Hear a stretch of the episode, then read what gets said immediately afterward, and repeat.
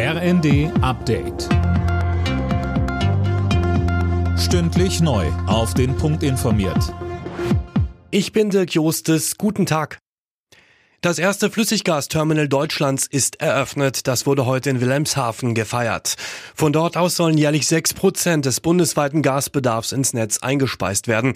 Auch Kanzler Scholz war dabei. Er lobte, dass das Terminal in nur wenigen Monaten gebaut werden konnte. Das ist jetzt das neue Deutschland-Tempo, mit dem wir Infrastruktur voranbringen. Und es soll ein Vorbild sein, nicht nur für diese Anlage, sondern auch für viele, viele andere. Insofern ist es ein gutes Zeichen, auch an die ganze Welt, dass die deutsche Volkswirtschaft in der Lage sein wird, weiter wirtschaftlich stark zu sein, zu produzieren und mit dieser Herausforderung umzugehen. Ein Tag nachdem das Riesenaquarium in einem Berliner Hotel geplatzt ist, laufen die Aufräumarbeiten. Helfer konnten doch noch einige der 1500 Fische retten. Das Gebäude ist unterdessen nicht einsturzgefährdet.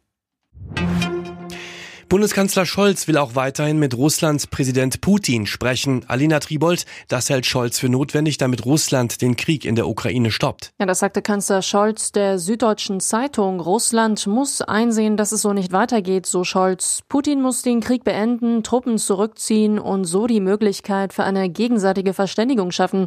Das letzte Mal hatte der Kanzler Anfang des Monats mit Wladimir Putin telefoniert und auf eine schnelle diplomatische Lösung gedrängt.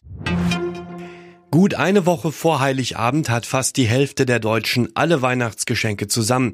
Das zeigt eine Insa-Umfrage für die Bild. Etwa ein Viertel der Befragten gaben hingegen an, dass sie in diesem Jahr gar keine Geschenke kaufen. Bevor sich morgen entscheidet, wer Fußball-Weltmeister wird, geht es heute in Katar um Platz 3. Kroatien trifft auf Marokko. Beide Teams standen sich auch schon in der Gruppenphase gegenüber. Das Spiel endete 0:0. Los geht's um 16 Uhr.